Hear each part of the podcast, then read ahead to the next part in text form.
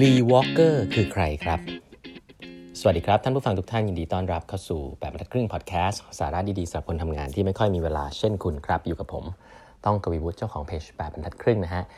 ครั้งนี้เป็น EP ที่ 1180 แล้วนะครับ ที่มาพูดคุยกันนะฮะวันนี้นะครับก็เล่าถึงไมเคิลเดลต่อนะครับ หนังสือที่ไมเคิลเดลเขียน Play Nice But Win นะฮะก็เรื่องราวของเขาในการก่อตั้งบริษัทนะครับก็เคยเล่าถึงตอนที่ จริง ๆ แล้วก็ต้องบอกว่าค่อนข้างสวยงามนะ ก็คือเป็นไมเคิลเดลเป็นองค์ประกอบเป็นเด็กที่เอ่อ typical ในเชิงของ story ขององค์ประกอบที่ก่อตั้งบริษัทนะครับ ก็ตั้งแต่เด็กๆ ชอบแงะคอมพิวเตอร์นะฮะแล้วก็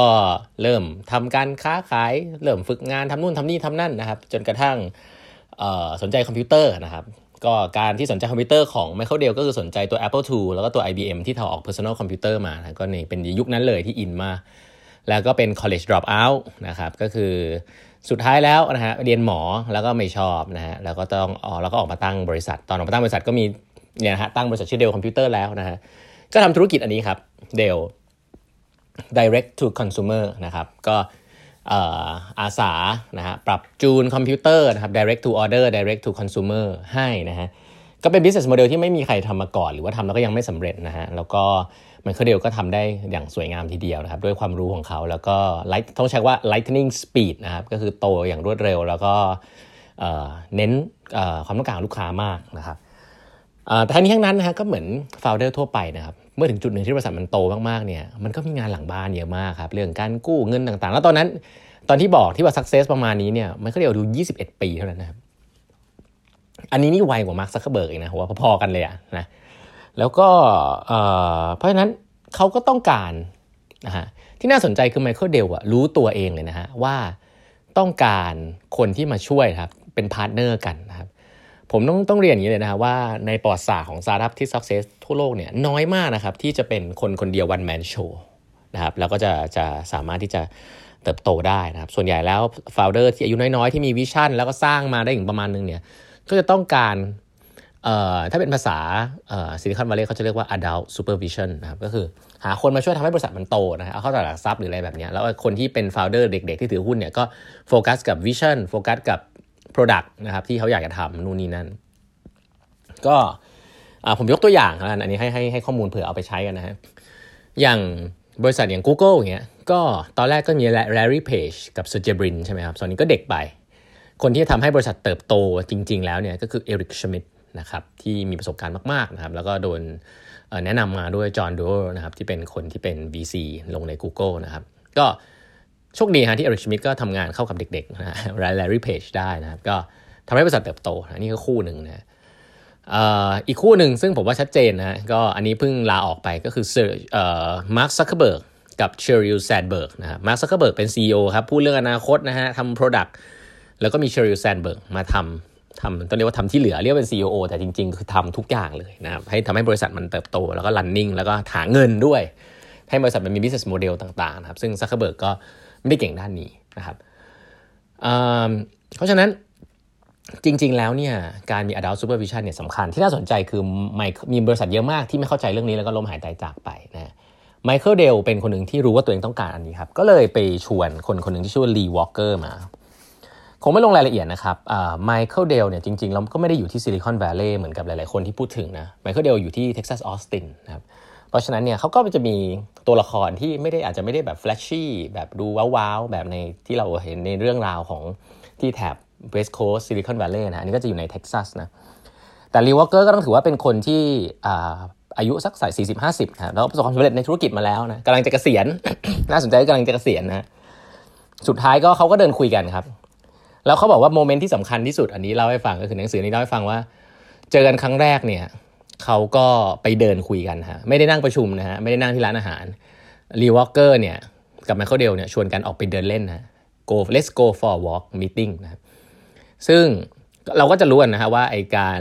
การเดินประชุมเนี่ยมีหลายคนที่ทำแล้วก็ดูเหมือนจะ work นะครับสตีฟ จ็อบส์เองเนี่ยตอนที่ชวนจอห์นสคัลลีย์นะครับมาทำงานด้วยกันที่บริษัทแอปเปิลตอนนั้นเนี่ยก็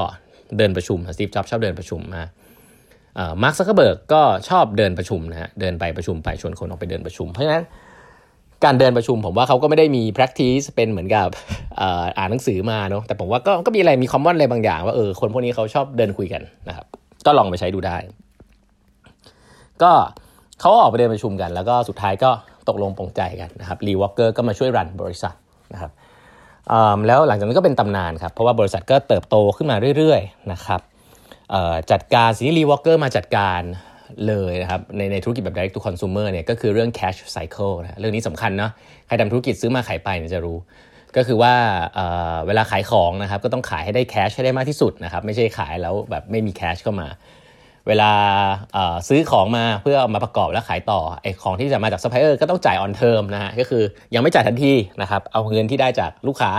ที่เราขายของเนี่ยเอามาจ่ายนะถ้าเป็นจริงๆคุณจะไม่มีปัญหาเรื่องแคชนะ สิ่งเหล่านี้แหละก็เป็นสิ่งแล้วก็ inventory ทำไงให้มันมีอยู่น้อยที่สุดนะครับของเข้ามาแล้วก็ออกไปได้เลย สิ่งเหล่านี้แหละครับที่ทำให้เงินคุณไม่จมกับแคชนะครับก็จะเป็นวิธีการทั่วไปในการบริหาร ซึ่งไมเคิลเดลก็ไม่ได้เก่งครับ คือทำทำได้ทำให้บริษัทเติบโตได้นะครับ แต่เคยได้ยินไหมฮะเดลก็อยู่ในสถานการณ์นั้นเหมือนกันนะฮะคือเติบโตจนเกือบเจ๊งนะครับเพราะว่ายอดขายเนี่ยเป็นล้านล้านเหรียญสี่ห้าร้อยสี่ห้าล้านเหรียญเนี่ยแต่ว่าเขาบอกเงินสดที่หมุนมีอยู่ประมาณไม่ถึงสามแสนเหรียญ ก็หมายความว่าถ้าคุณพลาดทีเดียว คุณจ่ายเงินไม่ได้ใครไม่ได้ทีเดียวอะคุณจ่ายเงินพนักงานคุณไม่ได้เงี้ยก็คือบริษัทก็เจ๊งเลยนะครับก็คือหยุดเลยพนักงานก็จะไม่ได้งานเป็นไม่ได้เพราะว่าบริษัทเจ๊งส่วนใหญ่แล้วเนี่ยก็คือไม่มีคือ cash short ไม่มีเงินจ่ายพนักงานเพราะว่าพนักงานส่วนใหญ่ต้องได้ cash นะจ่าย on term ไม่ได้ คนอื่นยังไปพูดคุยกู้เงินอะไรได้นะเพราะฉะนั้นก็ลีวอลเกอร์ก็มาช่วยสิ่งเหล่านี้ทำให้บริษัทเนี่ยมี cash cycle ที่ดี แล้วก็เติบโตได้พอสมควรทีเดียวนะ แต่มันก็ถึงจุดหนึ่งครับที่เขาบอกว่า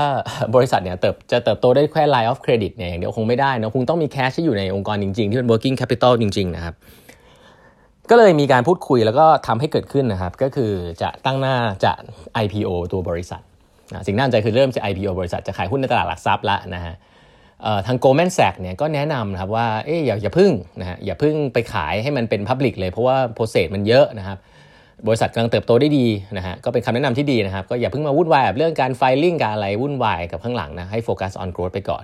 แต่ถ้าจะหาเงินเนี่ยสามารถไปที่ private market ได้นะ Goldman Sachs ก็ไปหาคนรวยๆ มาสัก institution มาสัก 25-30 รายเท่านั้นครับไม่ต้อง go public แล้วก็ช่วยที่จะทำเสนอขายตัวบริหุ้นของบริษัทนะครับแล้วก็ทำการ restructure อะไรต่างๆ แต่สิ่งที่ไม่คาดคิดก็เกิดขึ้นครับ น่าสนใจคือตอนที่เริ่มมี Publicity มากขึ้นนะครับเริ่มมี Publicity มากขึ้น เริ่มมีชื่อเสียงมากขึ้น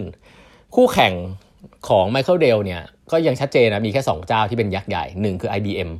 2 คือ Compaq นะฮะก็เป็นบริษัทที่ทำตัว PC เนี่ยแหละในในระดับที่แบบใหญ่มากนะครับแล้วก็ขายตามร้านต่างๆ ซึ่งคนละ business model นะ business model ของ Michael Dell เนี่ยคือขาย direct to consumer แล้วก็ทำ service นะครับ service ที่ ไมเคิลเดลสามารถสุดท้ายสามารถทำได้แล้วก็สุดยอดเลยนะก็คือการมีเขาเรียกว่า technician technical support ให้กับองค์กรนะครับลูกค้าของไมเคิลเดลเนี่ยส่วนใหญ่เป็นองค์กรนะครับ เช่น พวกองค์กรทางองค์กรเกี่ยวกับยานะองค์กรเกี่ยวกับ government นะฮะองค์กรใหญ่ ๆ เกี่ยวกับกฎหมายเนี่ยตอนนั้นเนี่ยเป็นองค์กรที่ใช้คอมพิวเตอร์เยอะก็จะชอบซื้อขายคอมพิวเตอร์กับไมเคิลเดลเป็นแบบ B2B เป็นตลาดของเขานะครับ ซึ่ง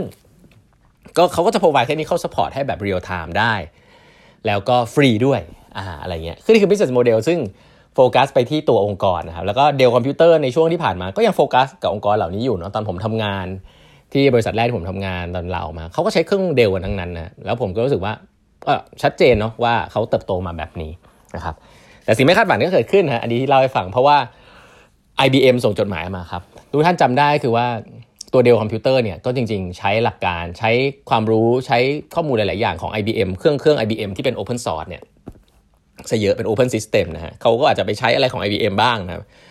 สุดท้ายโดนจดหมายมาว่า เฮ้ย break IP หรือเปล่าแล้วสั่งให้หยุดนะและหลังจากนั้นก็ IPO ไม่ได้ครับ ก็ต้องไปแก้ปัญหา ก็โดนเรียกตัวไปสอบสวนที่ IBM นะแต่จะเกิดอะไรขึ้นเขาทำดีลอะไรกันได้นั้น เดี๋ยวเล่าให้ฟังในตอนต่อไปนะครับ วันนี้เวลาหมดแล้วนะฮะ ฝากกด subscribe แบบครึ่ง podcast ด้วยนะครับ แล้วพบกันใหม่พรุ่งนี้ครับ สวัสดีครับ